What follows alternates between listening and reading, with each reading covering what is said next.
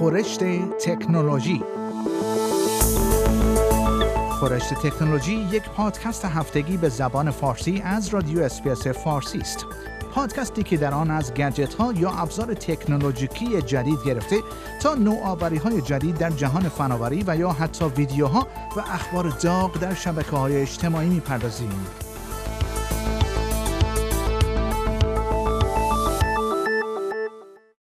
یک نرم افزار که در دانشگاه ساوت استرالیا طراحی شده است و تکنولوژی یک شرکت تولید کننده پهپاد یا درون در کانادا به نام دراگن فلای به طراحی پهپادهایی منجر شده است که می توانند موارد ابتلا به بیماری کرونا ویروس را تشخیص دهند.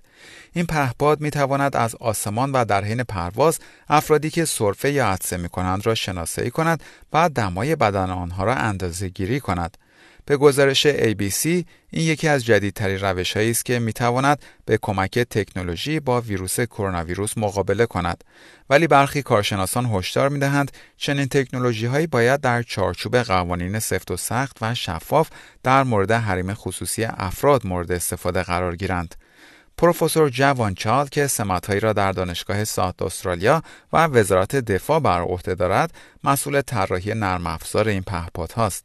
این تکنولوژی با استفاده از دوربین های حرارتی و هوش مصنوعی برخی از شاخص های بدن از جمله ضربان قلب، دمای بدن، سرفه و عطسه که می توانند حاکی از بیماری کرونا ویروس باشند را اندازه گیری می کند.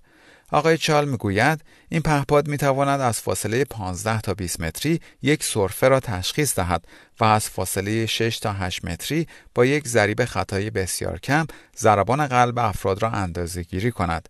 وی می‌گوید هنوز حدود 6 ماه تا تکمیل این پروژه باقی مانده است و این تکنولوژی بیشتر برای اندازهگیری و سنجش وضعیت گروه های بزرگ افراد در شهرها طراحی شده است نه سنجش و ارزیابی انفرادی. پلیس شهر وستپورت در آمریکا که در شمال نیویورک واقع است اخیرا استفاده از این نرم افزار و تکنولوژی دراگن فلای را به طور آزمایشی شروع کرده بود. ولی به دلیل نگرانی های مربوط به حفظ حریم خصوصی افراد استفاده از آن را متوقف کرد.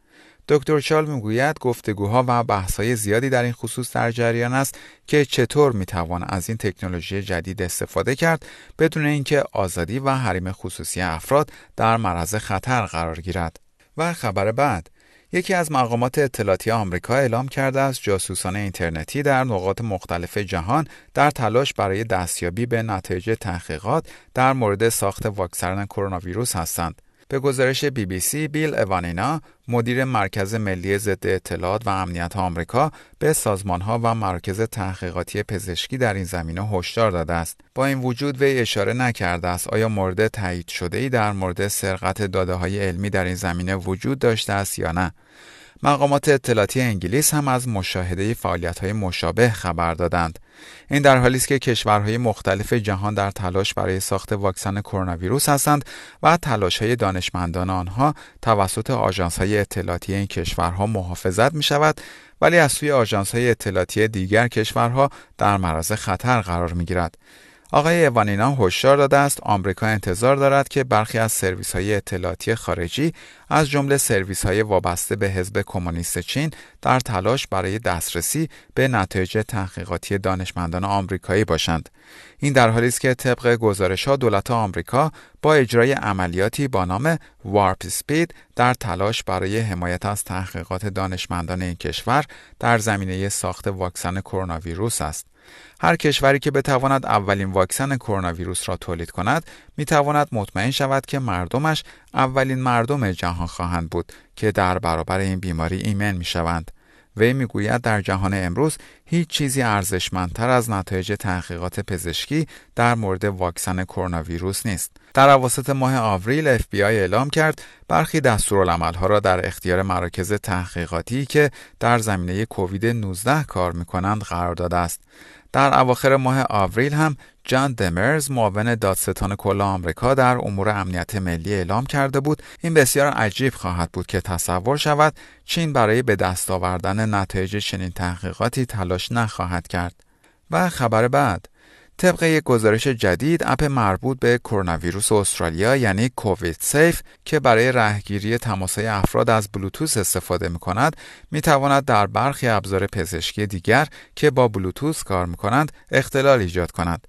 به گزارش The Sydney Morning Herald این اپ تا کنون توسط بیش از 3 میلیون استرالیایی دانلود شده است. این اپ از طریق رهگیری حرکت افراد به کمک سیستم بلوتوث گوشی های موبایل آنها به افرادی که برای بیش از 15 دقیقه در نزدیکی یک فرد مبتلا به کرونا ویروس بوده باشند هشدار می‌دهد.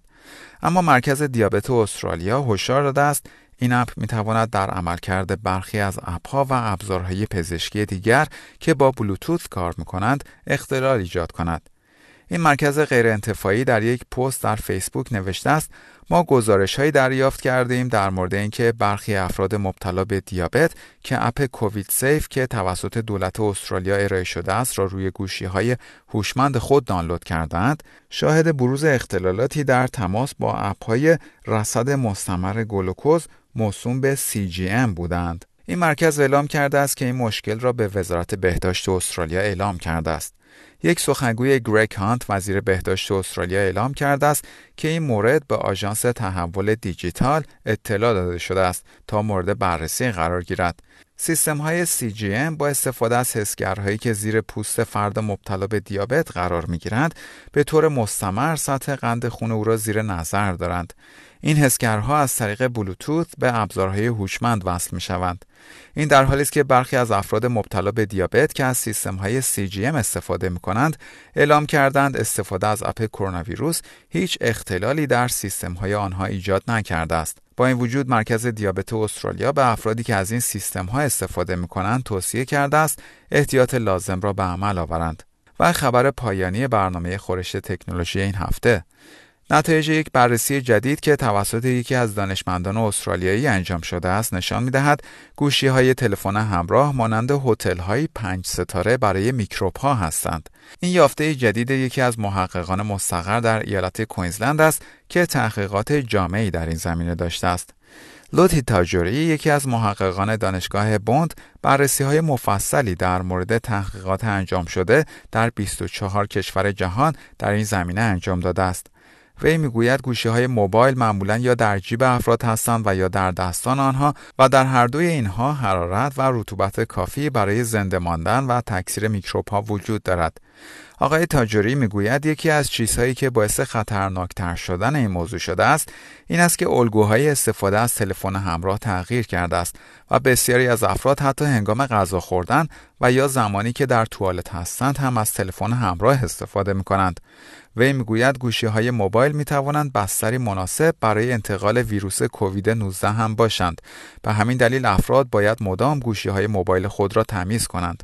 آقای تاجری می‌گوید گوشی های موبایل به طور میانگین در حدود 10 تا 20 برابر بیشتر از توالت ها میکروب دارند. وی می‌گوید افراد معمولا در مورد اهمیت شستشوی مرتب دستهای خود آگاه هستند ولی بسیاری از افراد در مورد تمیز کردن گوشی های موبایل خود که همیشه و همه جانها را حمل می کنند توجه کافی را ندارند. آقای تاجری می‌گوید گوشی های موبایل مانند اسب های تروا هستند چون بسیاری از افراد نمی‌دانند چه میکروب هایی در آنها پنهان شدند. در پایان برنامه خورشت تکنولوژی این هفته از شما دعوت می‌کنم برای تماشای برخی از ویدیوهای جالب در مورد تکنولوژی به صفحه اینترنتی برنامه فارسی رادیو SBS با آدرس sbs.com.au/persian مراجعه کنید. شما همچنین می توانید پادکست های خورشت تکنولوژی را دانلود کنید و در هر زمانی که خواستید آنها را بشنوید.